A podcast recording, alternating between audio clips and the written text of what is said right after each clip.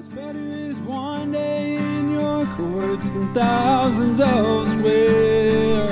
You're listening to an audio teaching from Cross Connection Church Houston. We're a small church located in Pasadena, Texas, and it is our mission to save the lost, equip the saved, serve both the lost and saved, and to send the equipped.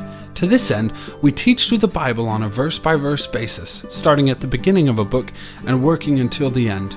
If you would like to learn more about our church, you can find us at connectedtojesus.org or check us out on Facebook at Cross Connection Church Houston. We pray that this teaching would grow you in the grace and love of Jesus Christ our Lord.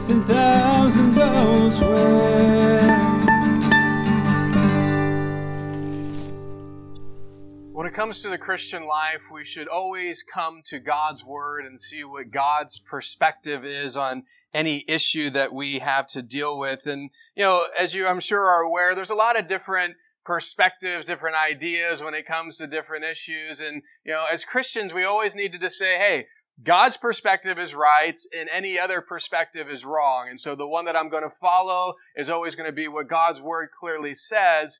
But we're faced with an issue, a problem sometimes is what happens when we have an issue, when we're um, dealing with something and we come to the Word of God and we find that God's Word is silent or God's Word isn't clear on that thing that, you know, now we're wondering how should we conduct ourselves? How should we live in that way? Uh, and so, you know, we don't have God's Word to come back and say, okay, well, here's His clear perspective. This is clearly what is right. This is clearly what is wrong. This is clearly black and white here. All of a sudden now we're in this gray area. We're not sure. You know, for some of it, it's like completely silent. For other things, it's just not as clear. And now we're placed in a position where what do we do when that happens? And there's those gray areas and, and we have a particular view on an issue that the Bible's not clear in. And then some other believer has an opposing view, a different view on that same issue that the Bible isn't clear on.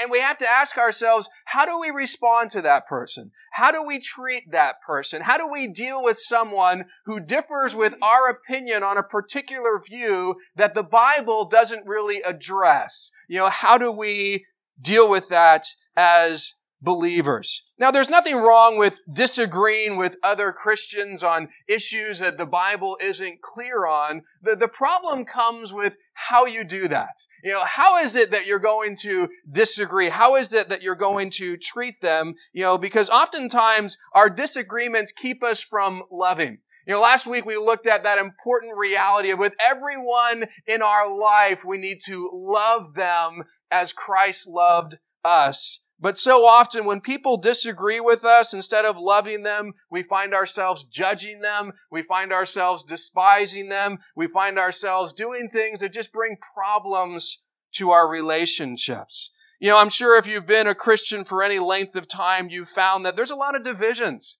There's a lot of arguing. There's a lot of legalism within the body of Christ on issues that the Bible doesn't even really address on issues that aren't clear as to what God would desire in that area. And so when it comes to these things where the Bible's not clear on that we disagree with others in, the problem's not really the issue. The problem is how we treat the other person who differs with our opinion. The Roman believers of Paul's day, just like us today, had many issues that, you know, the Bible doesn't clearly address that they struggled with because they had differing opinions. And, and there's two issues that Paul brings to light, and he's bringing them to light just as an example because, you know, what he's going to do is show these two examples, but also he's going to share some principles, and the principles that he's going to share are really for any issue that the Bible doesn't address. But the issues that he are going to, he's going to deal with are, you know, the issues of what should they eat and what days were they to observe? Some of the Christians in that time believed that all Christians should only eat vegetables. While other Christians believed you could eat whatever you wanted. There were some Christians who believed that you must do certain things on certain days and observe them on those days in order to be godly and spiritual, while other believers felt like every day was important and you could do things on any day that you wanted.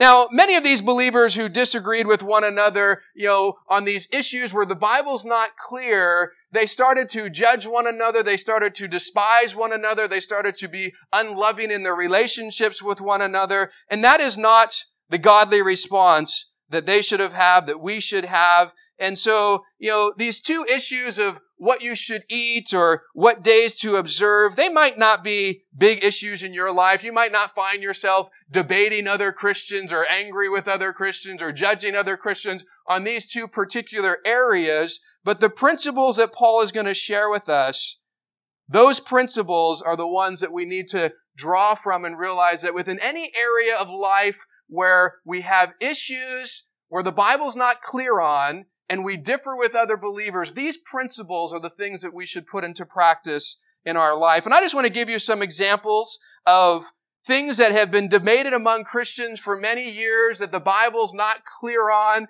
And maybe as I throw this out, some of you might be like, really? The Bible's not clear on that? Because I see so many people so adamant that their view is so right, but yet we don't know because the Bible doesn't address it. We have two views. Some who think you should never do it, some who think it's fine to do. Should Christians go to the movies? Over the years, that's been a huge thing. Many people say, no, you are super ungodly if you do that. And others say, no, it's fine. Should Christians dance? Should Christians listen to secular music? Should Christian men have long hair? Should Christian women have short hair? Should Christians have body piercings? Should they get tattoos? Should they play cards? Should they smoke? Should they only use the King James Version of the Bible? Should they have a glass of wine with their meal? Should they wear a suit and tie and their best on Sunday? Or should they be okay to wear jeans and a shirt? Should they date? Should they send their kids to public school or should they homeschool them? And the list goes on and on of things that Christians have this, you know, very, very strong opinion on. And there's nothing wrong with having an opinion on this, but just realize the Word of God is not addressing these issues clearly. And so we need to understand that we should never be dogmatic when the Bible's not dogmatic. We should never think that my view is the only possible view here when the Word of God isn't clear on that issue. And so Paul's now going to share with us principles. Okay, when you have these issues, the Bible's not clear, but yet there's clearly a difference of opinion between two believers. How do you deal with that? More importantly, how do you deal with each other? And that is what these principles are going to deal with. Now, of the 10 relationships that Paul deals with in chapters 12 through 16, he actually spends the most time on this one, all of chapter 14 and three verses of chapter 15. And so it's a long section. He has a lot to share about this. And because it's a long section, we're going to break it up into two different teachings. This morning, we're going to look at the first four principles that Paul shares with us for how we should treat others who disagree with us. And I want to keep emphasizing on areas where the Bible is not clear. Because there's a whole different way in which you deal with things when the Bible is clear. It's obvious that there is a right way and a wrong way when God makes that clear, and we need to hold to that and stand for that. And that's why I started with that of the Word of God should always be what we come back to for truth, for what's right, for what's wrong. But when we have this one area of gray, when the Word of God hasn't been clear, now what do we do?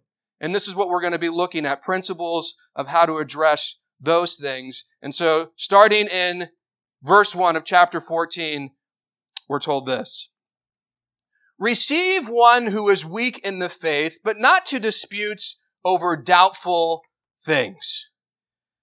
Throughout this chapter, Paul is going to be speaking about two different types of believers. There's going to be a weak believer, and there's also going to be the strong believer. And he's going to be sharing with us the reality that these two different groups view things that the Bible isn't clear on in different ways. And now, how do you deal with one another? How do you treat one another? Now, when Paul says someone is weak, he's not saying they are weak in their basic Christian faith, that they're this super, you know, ungodly, unspiritual person.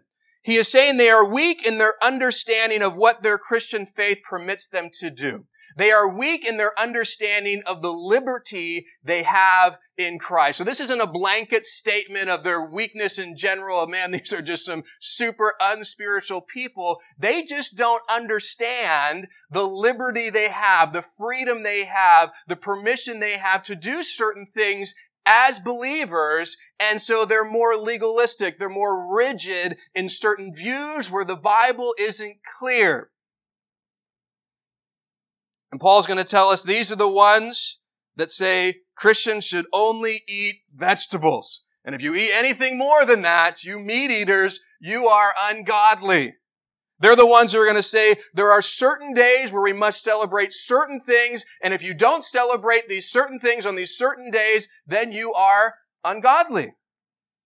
They're kind of the ones who hold the more legalistic view because they have a weak understanding of what their Christian faith, what their liberty is in Christ. So these believers, they can be strong in other areas of their Christian life. They can be those who have strong marriages. They can be those who, you know, do a lot of great things. He's not saying that in a blanket statement of weakness, but in this particular area of understanding the liberty that they've been given in Christ, they don't. They're weak in that area.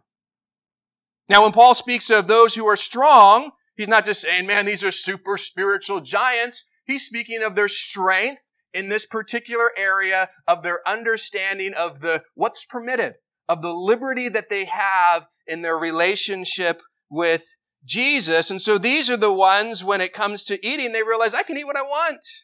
These are the ones when it comes to celebrating certain days that they realize, you know what? All the days are, are, just as important. There's not one that I have to do this particular thing on this particular day. And so they have a strength in this area of understanding the liberty they have in Christ. Now, these same believers who are strong in this one area can be weak in other areas. They can be struggling in other areas, but they, they see this liberty. And oftentimes that's the case where they recognize liberties, but oftentimes abuse them and oftentimes show a, a lack of strength in, in, some other areas of love, uh, particularly. So as Paul speaks about these weak and strong believers, he's going to give specific challenges to each one. As you strong believers, this is how you should deal with those who don't understand their liberty quite like you do. And you who are weaker in your understanding of the liberties and are more, you know, rigid and are more legalistic, this is how you should deal with those who live life with more freedom than you do. And so Paul starts with addressing the strong believer who understands his liberty. And his challenge to the strong believer is this. Receive those who are weak in the faith, but not to disputes over doubtful things. The Greek word translated receive means to take as one's friend or companion, to receive someone into your life. And so Paul is saying, hey, to you guys who are in this category of strong in the sense of you understand your liberties, you're living out your liberties, you need to be willing to receive those who are weak in that area. Those who don't see that liberty. Those who maybe judge you because they think that you are taking liberties that you shouldn't. You need to be willing to receive, to befriend, to bring those people into a relationship with yourself.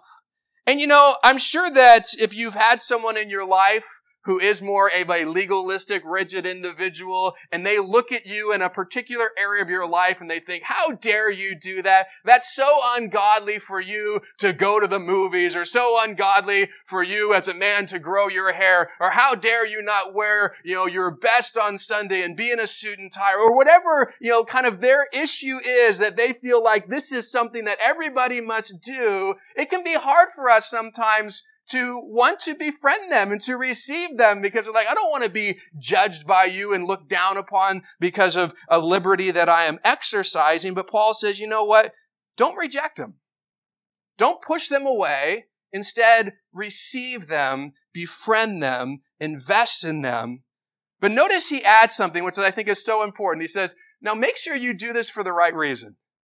Because there's a wrong reason for you and I as those with the liberty to say, oh yeah, I'll spend time with that person who doesn't recognize their liberty. I'll spend time with them to show them how wrong they are. I'll show them that they need to be more like me. And that's why he says, don't receive them for the sake of disputing with them regarding doubtful things.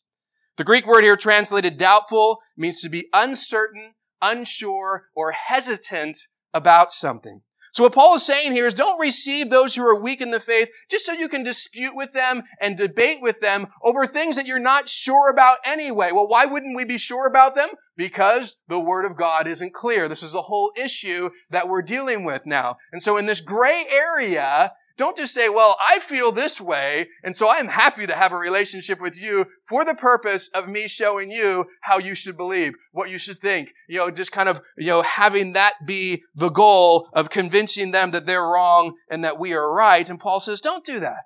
Don't let that be the reason why you receive them. Instead, do it out of love because they're a brother and they're a sister in Christ. Do it in a genuine, loving way. Ray Stedman said this about receiving a weak believer. To accept a weak believer, of course, means that regardless of where you may struggle with someone and about what you may struggle, you must realize that they are brothers and sisters in the family of God. You did not make them part of the family of God. The Lord did. Therefore, you are to accept them because they are your brothers and sisters. And you are not to accept them with the idea of immediately straightening them out in the areas in which they are weak. I think that this is a very necessary practical admonition because many of us love to argue and sometimes the first thing we want to do is straighten somebody out. Sadly, that's kind of the heart of a lot of us. And it's one thing when you're saying, okay, I want to share with someone what the Word of God clearly says and they're in sin and they're not doing what's right. That's not what we're talking about here. We're talking about areas where the Word of God isn't clear. And so we're dogmatic and thinking, I have the only right way and I am going to show you how wrong you are. Paul's saying, hey, on these areas, that shouldn't be our mindset. We're always going to have people we disagree with on areas where the Bible isn't clear. And so we need to make sure we don't let those disagreements keep us from receiving brothers and sisters in Christ. So the first principle for how we should treat others who disagree with us on issues where the Bible's not clear is we need to receive those we disagree with, not to dispute with them, but to befriend them. We need to make sure that we don't make seeing things my way a requirement for fellowship. And you know, I've been in ministry for a while now, and this is one of the things that saddens my heart because I see it so much. I will not fellowship with you unless you see things my way biblically. This is such a common thing that I see with so many Christians. And especially how silly it is when it comes to these areas where the Word of God isn't clear. You know, I think it's so important for us to realize, you know, if you were to go on to most Christian church denomination websites, you were to look at their doctrinal statement, you would realize on every major doctrine, you are in complete agreement with almost every denomination. There are a few exceptions, but almost all denominations, the major doctrines were in complete agreement. It's minor issues that we disagree on. There's nothing about God, His nature, salvation. Those aren't the things that, that we're, we're disagreeing on. And many of these disagreements are on things the Bible doesn't even address at all. You know, the order of service. I've seen so many people get so upset of like, I can't fellowship with you. You go to a church that has a different order of service. You know, you have worship at a, you know, a long stretch of time and your teaching's different or whatever. Hey, you sing hymns. I can't fellowship with you. Well, you sing contemporary worship songs. I, I can't do that. I only want to hear an organ or, or you come to church in a suit and, and you in jeans. And, you know, some of these things are just so silly, but yet have caused this division where people say, you know what, since you don't see it my way, then, you know, take a hike. I'm not going to fellowship with you because you can't see the way that I see. And that is not the heart of God. And I think it's just been sad how much there's been a lack of unity in the body of Christ over these issues that should never divide us. Kent Hughes says this about how the strong should receive the weak. The one whose faith is weak is not weak in basic Christian faith, but is weak in assurance that his faith permits him to do certain things such as eating meat. These weak are to be wholeheartedly accepted. They are not to be accepted with the ulterior motive of straightening them out, there is to be no phony condescension on the part of the strong, no hidden agenda, but rather simple, unqualified acceptance. We need to be those Christians who are willing to receive those who disagree with us, not to dispute with them, but to befriend them. The second principle that Paul gives us for how we should treat others on areas where the Bible isn't clear is in verses 2 and 3. For one believes he may eat all things, but he who is weak eats only vegetables. Let not him who eats despise him who does not eat, and let not him who does not eat judge him who eats, for God has received him. So now Paul shares this first illustration, this first issue that he brings as an example of uh, an area where the Word of God isn't clear, but yet here we have these disputes and different views from Christians. And that was centered around what could they eat. And so there was two different thoughts about what they could and what they couldn't eat. Uh, there were those who believed that you could eat anything you wanted. And then there was another group that believed that you could only eat vegetables. And notice who Paul says is the weaker believer and why. Verse 2, For one believes he may eat all things, but he who is weak eats only vegetables. So Paul's saying, hey, the, the stronger believer is the one who understands his liberty to eat all things, and, and the weak believer is the one who doesn't recognize that liberty and thinks, hey, to be spiritual, the only thing that you can eat are vegetables. Now, something I want to make clear is the difference between a strong and weak believer has nothing to do with food. It has nothing to do with what they eat. It has to do with what, what they believe about what they eat. Jesus made very clear that what you eat doesn't make you spiritual. Mark 7:15 says, "There is nothing that enters a man from outside which can defile him, but the things which come out of him, those are the things that defile a man." The religious leaders are saying, "Hey, Jesus' disciples are eating without washing their hands. They're so defiled. And he's like, you guys miss it. It's not what you eat or the fact that you eat without clean hands that are ever going to defile you. You can eat whatever you want. It's what comes out of you. That wickedness and sinfulness in you that comes out. That's what truly defiles someone. So Jesus is making clear it's not what you eat that makes you spiritual or makes you unspiritual.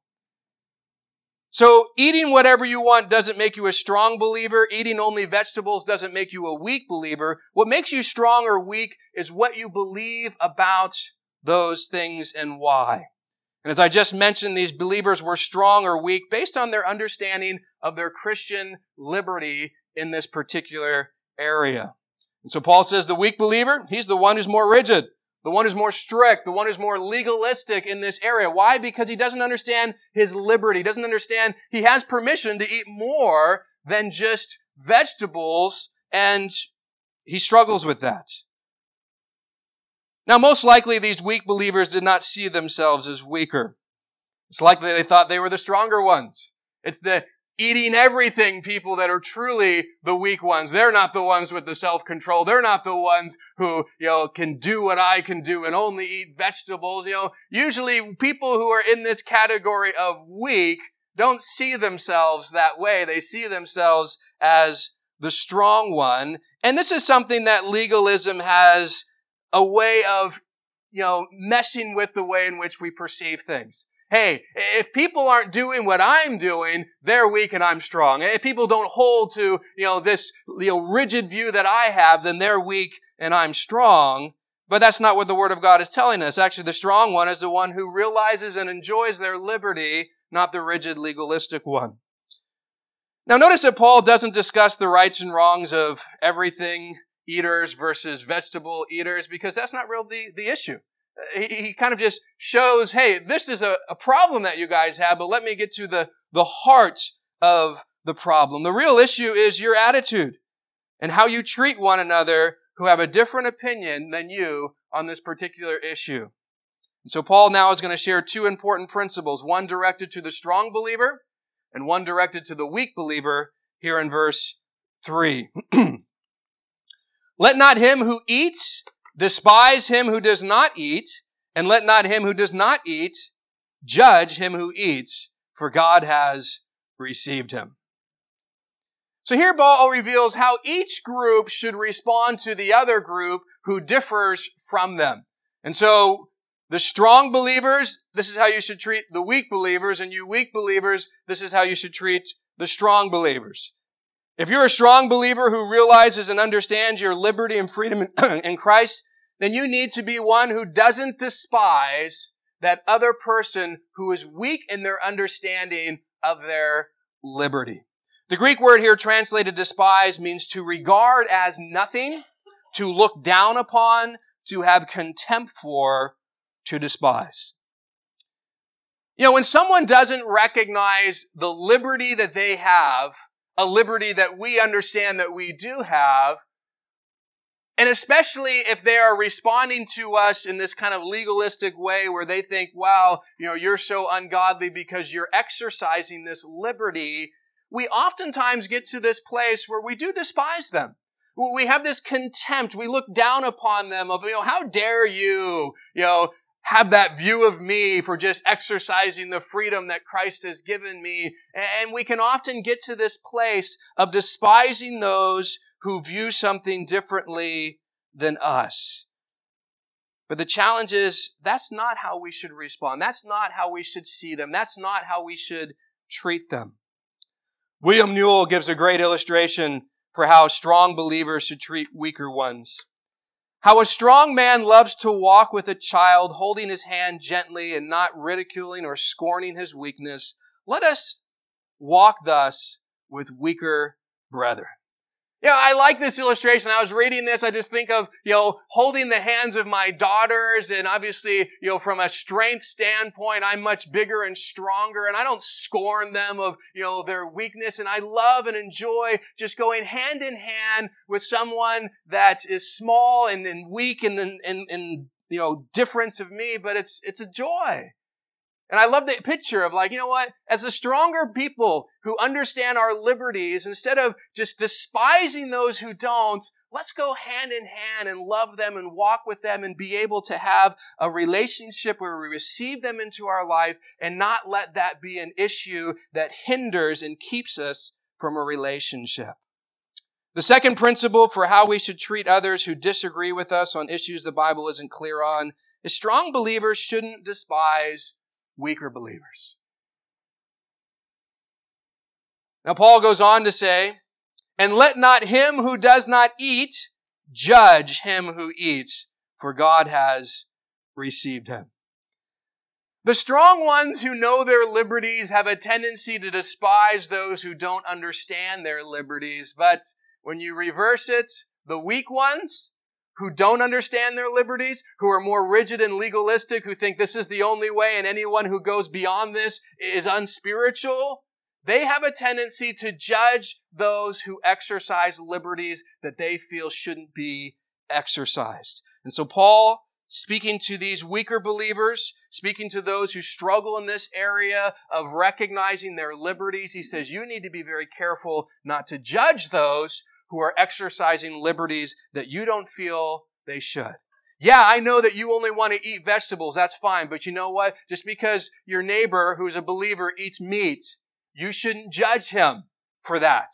Because this is one of those areas where it's not a black and white, God says don't do it. This is your preference. And so don't try to push that onto them and judge them for not holding the same view that you do. I've been guilty of this in my life. You know, I grew up in a church that was very legalistic and I bought into that junk and, you know, I would just look at different people and, you know, first it was, you know, there was very much, even as a little kid, suit and tie. I had to come to church that way and if people didn't come dressed, you know, to their best, I thought, man, how unspiritual they are. If they don't have their Bible in their hand all the time, how unspiritual they are. If they're not raising their hands in worship, how unspiritual they are. And there's all these little things that I just looked and they were my own little, hey, this is what makes you spiritual things that I looked at other people who weren't meeting what I felt they should and judging them because I thought, look at you. How dare you dress that way in the house of God? And, and look at you. You don't even have a Bible. I mean, what kind of Christian do you call yourself? And it was just this legalistic, judgmental, horrible attitude to others. And Paul warns us, don't be like that. Be careful not to judge others who don't hold that same strict view in that area where the Bible isn't clear on. So the third principle for how we should treat others who disagree with us on these issues where the Bible's not clear on is weak believers shouldn't judge stronger believers. And I'm going to emphasize that in areas where the Bible isn't clear on because the Bible doesn't give a blanket statement of we should never judge others. Because it's clear that the Bible does encourage us when there's black and white issues where the Bible's very clear on and someone's in sin, that we should come to them and we should address that. And so often we feel like I have no place to tell someone else who's a believer that they're doing something that's wrong. The Bible doesn't say that. But in this area where it's gray, where the Bible's not clear, well, we shouldn't be doing that because we have nothing to stand upon to say, well, God says this. Well, well, no, we don't know his view on that particular area. So we can't approach each other in that judgmental way. And now the reality is you can't just say weak believers do that because all of us are guilty of judging others. The strong do it. Oh, I have this liberty, so I start judging you that you don't have the liberty to exercise it like me. And, oh, I don't feel like that liberty's, you know, something that you should engage in, and so I judge you for doing it. And so, you know, both groups are guilty of this. And so in verse four, Paul gives a reason why neither group should ever engage in this type of judging of others. Notice what he says. Who are you to judge another servant? To his own master he stands or falls. Indeed, he will be made to stand, for God is able to make him stand. Paul starts with a great question. If you're judging some other person because of, you know, this area where they differ than you and where God's word isn't clear, he says, you know what? Who are you to judge another's servant? To his own master he stands or falls. And you know, this would have been a very powerful illustration because the Roman Empire was full of slaves. And so he's saying, hey, who are you to judge someone else's servant or someone else's slave? But there's only one person that has that authority. That's the master. The master gets to judge whether they're doing what is right or what is wrong. The master gets to judge their behavior. That is not your role because guess what? You're both servants. You're both in the same category. You're not the master. And too often in our Christian relationships, we act like it. Oh, I'm the master. You should just be like me. You should just follow what I think. No, we're both servants. We're both equal in the eyes of God. There's only one master, Jesus Christ.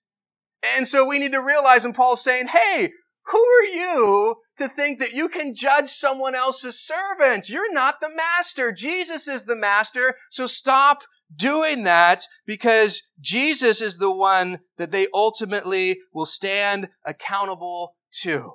And these are issues that aren't clear and just let Jesus deal with it. Don't judge them. David Guzik said this, there are a lot of useless, harmful divisions among Christianity over silly, bigoted things. Paul isn't telling these Christians to erase their differences. He tells them to rise above them as Christian brothers and sisters. And I think that's so important. It's not that we just say, well, we don't have a difference anymore. No, we do have it. We recognize we have a difference. We recognize we see things differently, but we don't allow that to hinder our relationship. We rise above those differences. And if I'm stronger, I don't despise you. If I'm weaker, I don't judge you. And I allow that to be something that enables us to continue on in our relationship. And notice here, I'll go back to verse three. Both the weak and strong need to understand that something Paul says at the end of verse 3, for God has received them. The strong believer needs to be careful not to despise the weak believer. Why? God has received them. The weak believer needs to be careful not to judge the strong believer. Why? God has received them. And since God has received that other believer that we disagree with, hey, if God receives them, surely I should. If the master receives them, then the servant should also receive them. The fourth principle for how we should treat one another who disagree with us on issues the Bible isn't clear on is in verses 5 through 9.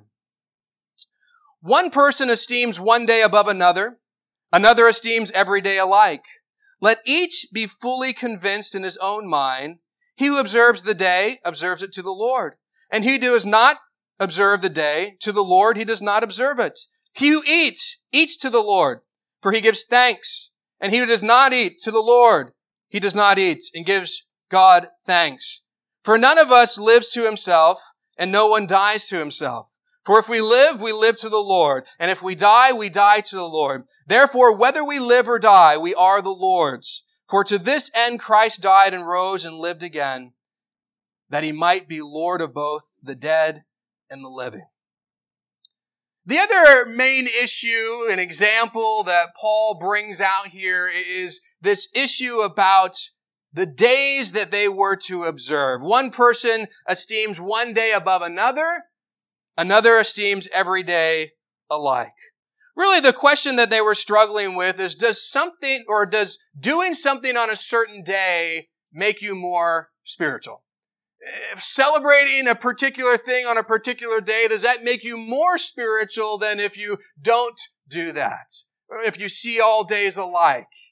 And so there were some who said, oh, absolutely, that makes you more spiritual. And there were others who said, no, no, you know, all days are alike. Many Christians from a Jewish background, they grew up celebrating the Sabbath. They grew up celebrating the Sabbath on Saturday, and they had a struggle in the early church of like, everybody should do this. You know, this is something that we've been ingrained that it's such an important day and it's more important than other days and celebrating this on this day is the way to do it. And the early church changes it to Sunday and oh, they cause a lot of problems and oh, you're more spiritual if you do it on this day. And they also had the, a background of a lot of feasts that they celebrated. And they saw those days as more important and doing those things on those particular days is what makes you more spiritual. While the believers said, you know what, you can celebrate things on any day. You can be godly by worshiping the Lord any day. You know, when Jenny and I were missionaries in Scotland, there were several years that we visited family in January. And so we missed Christmas with our relatives and we decided, hey, we're going to have Christmas in January. We'll exchange gifts. We'll celebrate the birth of Jesus. We'll do it all in January. And I remember one believer saying to me, you can't do that. You can't celebrate Christmas in January. You got to celebrate Christmas on December 25th. And I had to break the news to him. Well, Jesus wasn't even born on December 25th, if that's your argument. But the reality is, hey, it's unspiritual to celebrate it any other day. It's this day that's the day that spiritual people remember Jesus' birth. And you can't be spiritual if you're going to do it in January. I said, well, that's fine. I, I believe that any day that I take time to remember Jesus and celebrate Him in any particular way is fine. And I don't have to use December 25th as the day to make me spiritual. Now, Paul again doesn't deal with the issue of what day is better. He deals with the heart behind it. The first thing that Paul says is let each be fully convinced in his own mind. When it comes to these issues where the Bible is not clear on, instead of just being wishy-washy, he's saying, hey, it's good to have a view. It's good to be convinced. It's good to have conviction about a certain thing, uh, whether it's, you know, hey, you should, you know, wear this or that or whatever. Have that conviction, but that's not the most important thing. The most important thing is the second thing he tells us to do. Once you're convic- uh, convicted and convinced of something, do it unto the Lord. That's the real heart of this. Okay, first, have a conviction that this particular area where the Bible isn't really clear on, that's how I see it. And now, as I see it that way, with that conviction, I'm going to do it unto the Lord. And you know what? If my conviction changes over the years, and maybe my liberties grow over the years, well, now I'm going to pursue those liberties in the same way. Unto the Lord. That's the heart of this. That's what he says in verses 6 and 7, or verse 6, sorry. He who observes the day observes it to the Lord. And he who does not observe the day to the Lord, he does not observe it. He who eats, eats to the Lord, for he gives God thanks. And he who does not eat, to the Lord he does not eat, and gives God thanks. So Paul gives these two examples that he's been dealing with of what you should eat, what days you should celebrate, how you should do that. And he says, you know what? It all comes back to just doing it unto the Lord.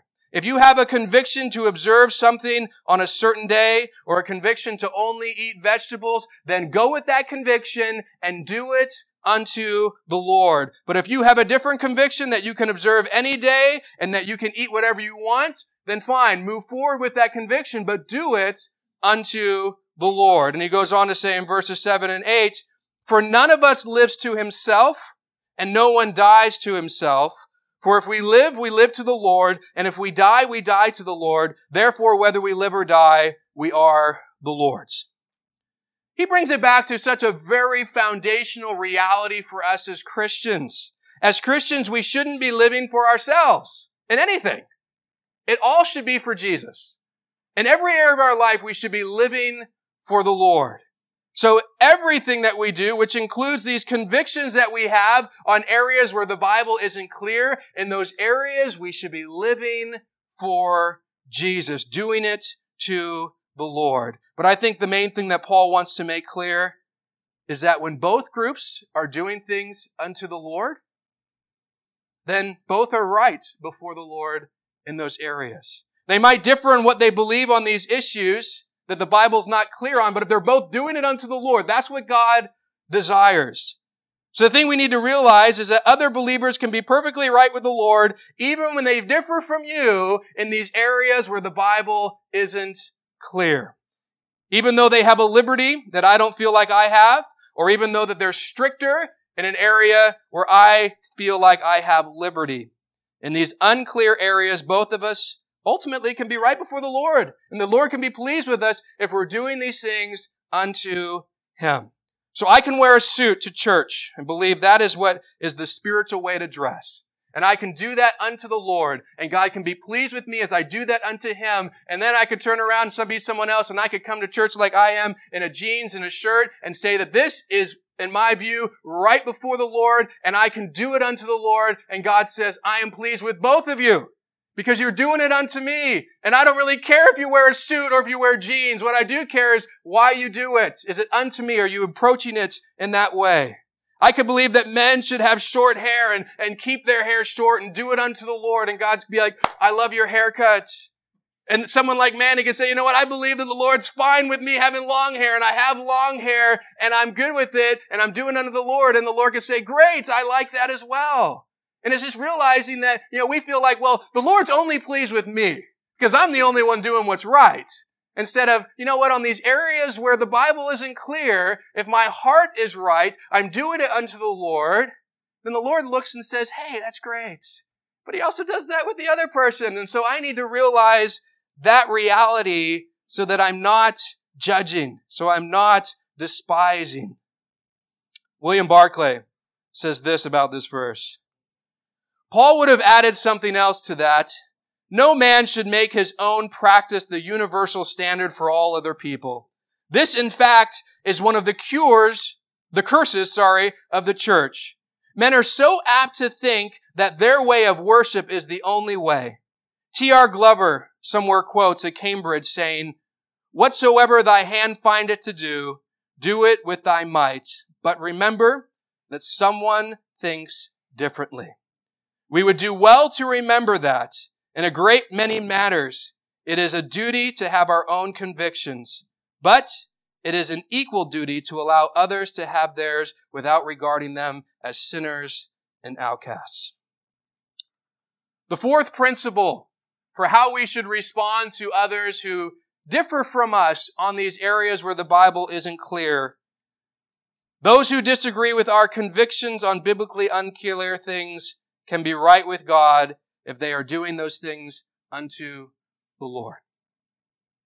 Understanding this truth is so important because it will bring you to a place where it's like, why should I despise this person? Hey, it's okay that, you know, they don't understand their liberties right now. Maybe in the future they will, maybe they won't. But the bottom line is they're doing this unto the Lord. And so I'm not going to despise it. I'm going to realize that the Lord sees and is pleased with them. And in the other way around, I'm not going to judge those when I feel like, man, they are exercising liberties that I don't feel comfortable exercising. But you know what? They're doing it unto the Lord. And He sees that and He's pleased with that. And so I am not going to judge them. I want to finish with what Paul shares in verses 8 and 9. For if we live, we live to the Lord. If we die, we die to the Lord. Therefore, whether we live or die, we are the Lord's. For to this end Christ died and rose and lived again, that he might be Lord of both the dead and the living. Paul says, whether we live or die, we're the Lord's. And the reason that you and I are the Lord's, or for many reasons He created us, but ultimately Lord means master. And you and I make a choice to make God master of our life when we accept Jesus Christ. We bring Him into our life. We confess our sins. We receive Him and say, You are now my Lord. You are now my master. Jesus died for you. He died for me. He died for the person that you disagree with for he is Lord now of both of us.